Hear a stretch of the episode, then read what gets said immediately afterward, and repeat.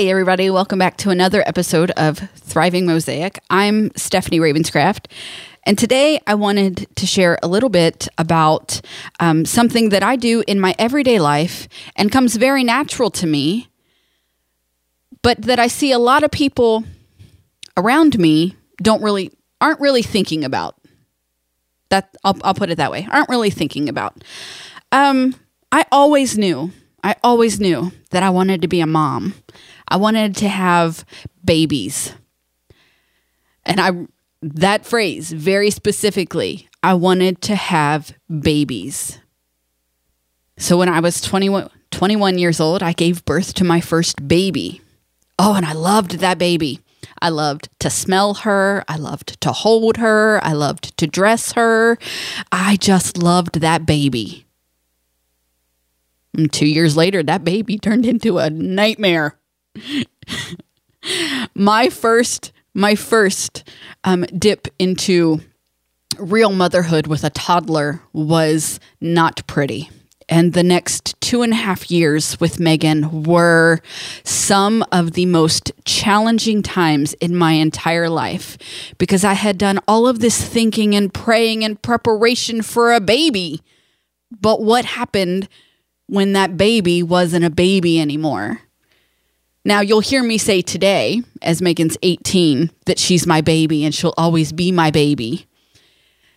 And that's a phrase that I've heard my entire life. And now I understand what that means. But when I was in my mid 20s and I had to learn what to do with this person who was a person who had their own thoughts and their own, um, actions and their own personality, which let me tell you, if anyone would have told me that that baby would have grown up to have a personality just like mine, I would have run the other way straight straight on let me tell you. Because having a child who's has all of your worst qualities is not a pretty thing but that's what i got. Now she has a lot of my good qualities too but is a headstrong independent opinionated stubborn child she was not a fun toddler.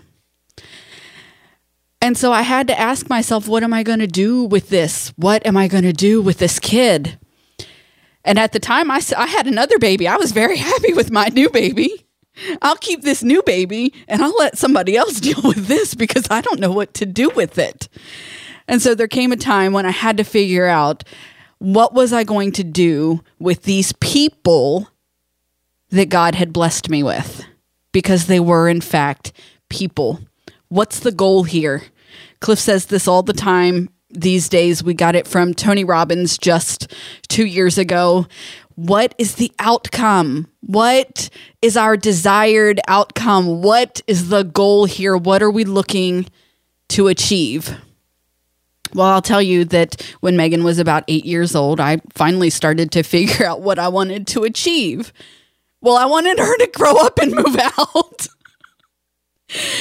I wanted to raise a morally responsible, independent adult who knew how to make it in the world on her own.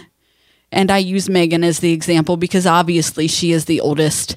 And I decided, we decided as parents that we were raising adults, not children that the outcome, our desired outcome, was that when they walk out that door, and I might get emotional here, in August, when we pack Megan up and we drive her to Bowling Green, our desired outcome is that she is a morally responsible adult who is independent and can make it in the real world on her own.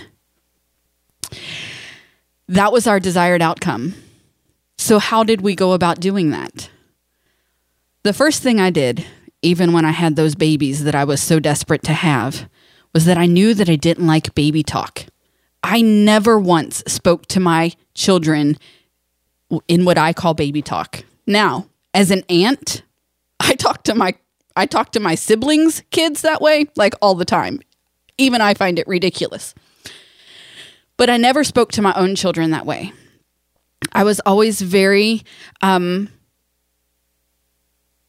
very open with them. And we would talk like normal. Megan started talking when she was 14 months old. She hasn't stopped since. I promise you. She talks in her sleep. She gets it very honest from her dad. So she talked very early. And it was, I mean, it, she was two and she could carry on conversations with adults that were surprised that she was only two. And we, we never baby talked our kids. The other thing I don't do with my children intentionally, I don't sugarcoat things. I don't live with rose colored mom glasses on that I only see, you know, my kids through. I give them a very real sense of their behavior, of their actions, whether right or wrong. Um, and and I don't I'm not gonna I'm not gonna I don't lie to my kids. Um, I, my kids will tell you my mom does not lie to me unless it's Christmas or my birthday. They, which apparently are acceptable because that's that's what they say. So, um, Christmas and their birthday, though, those are the only two times that there are half truths or secrets or anything kept in this house. Um, oh, I'm getting a note. I'm getting a note from my producer. I don't know what that's going to say something I'll ignore, I'm sure. So I'm, I'm kidding. I'm, I'm, kidding. And obviously, my producer is my husband. I don't know what that's what. What do you lie about at Christmas?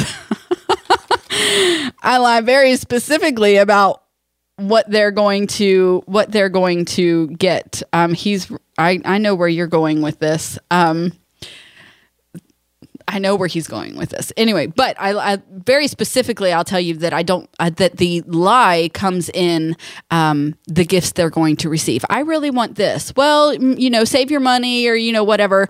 I I'm going to buy this. I don't think maybe you should think on that for a little while longer and stuff. Um, Mom, what'd you get me? Duh, I'm not going to tell you, but I will make things up to make it fun. But one thing, um, if there are little children listening, you might want to pause and come back later. Because one thing that I have never told my kids is that Santa is real.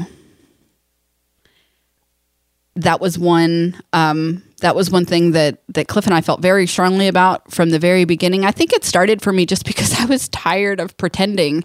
Um, I stopped believing in Santa Claus a very long time ago, but um, if anybody remembers, in the last episode, I mentioned that my youngest sibling is 17 years younger than me. I spent my entire life pretending that Santa was real, and I was just tired of it. And it wasn't a big deal to me whether we did Santa or not. And so we decided um, very, very I'd say from the beginning because it's not something we ever did. Um, so we decided from the beginning that we weren't going to go the Santa route. Um, Santa doesn't come to our house, and our kids know that. They know the real story of. Um, St. Nicholas, and um, we've talked about that several times. Now, they also know and respect the fact that um, other people do um, have Santa come to their house, and and that it's not their responsibility to tell those kids um, that that what is that what is discussed here stays here, and and if they want to do Santa with their kids, that's that's their choice. But um, that was something that we chose from the very start that we weren't going to. Um, my husband's very adamant with the language lie to our kids about Santa. Um, a lot of people um, in adult life will tell you that, you know, they question whether where Jesus is real because their parents said Santa was real. So, you know, is it all really real? Who knows? But, um, but for me, I was just tired of pretending. And so I was more than happy to jump on that train. And the second thing, or the third thing that, um, that I endue with my kids that I don't see a lot of. Um, in I, I, hang out with a lot of teenagers. Um, I have three teenagers, and my house is full of teenagers all of the time. And I don't see a lot of this happening outside of my house but I value their thoughts and opinions.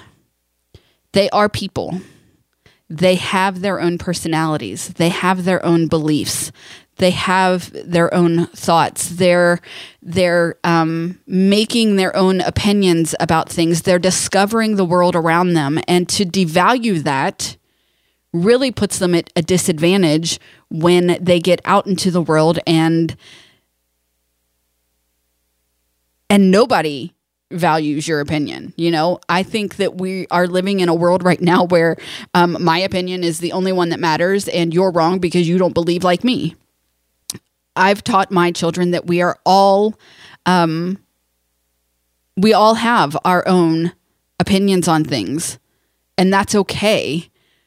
I can have my own opinion, but I have to respect yours as well. I have my own beliefs, but I respect yours as well. Love people. You don't have to love everything that they're doing. You don't have to love everything that they believe, but you love people.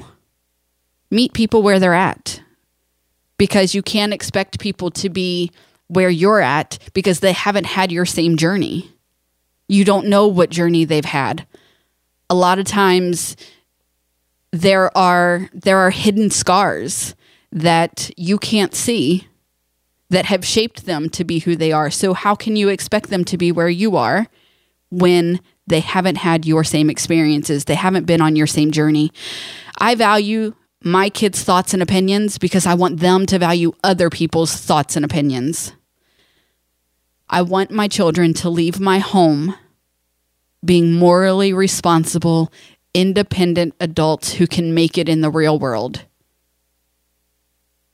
And so I stopped raising children and I started raising adults. Guys, I finally figured out how to wrap up this podcast. But before I do that, I'm going to let my husband say a few minute, a few minutes. Please don't be a few minutes. A few things, a few words about um, our conference coming up in September. Free the Dream. I'm so excited about this. And Cliff, you say it better than I do. You, know what? I think they heard enough from me last time. I'll just say this: free the dream. If you have a dream inside of you, and you're not currently living out that dream daily, every single day, doing what you feel most called to do in this world, go over to freethedream.live freethedream.live and register today, if for no other reason to come and see Stephanie stand on the stage and share her heart and her message with you and to support what she's doing there in taking her life to the next level. But of course, we want you to come and f- unleash the dream inside of you. Come learn how to fully embrace who you were created to be in this world. That's what Free the Dream is. FreeTheDream.live. Awesome. Guys, thank you so much for joining me for another episode of Thriving Mosaic. Until next time, live your life on purpose.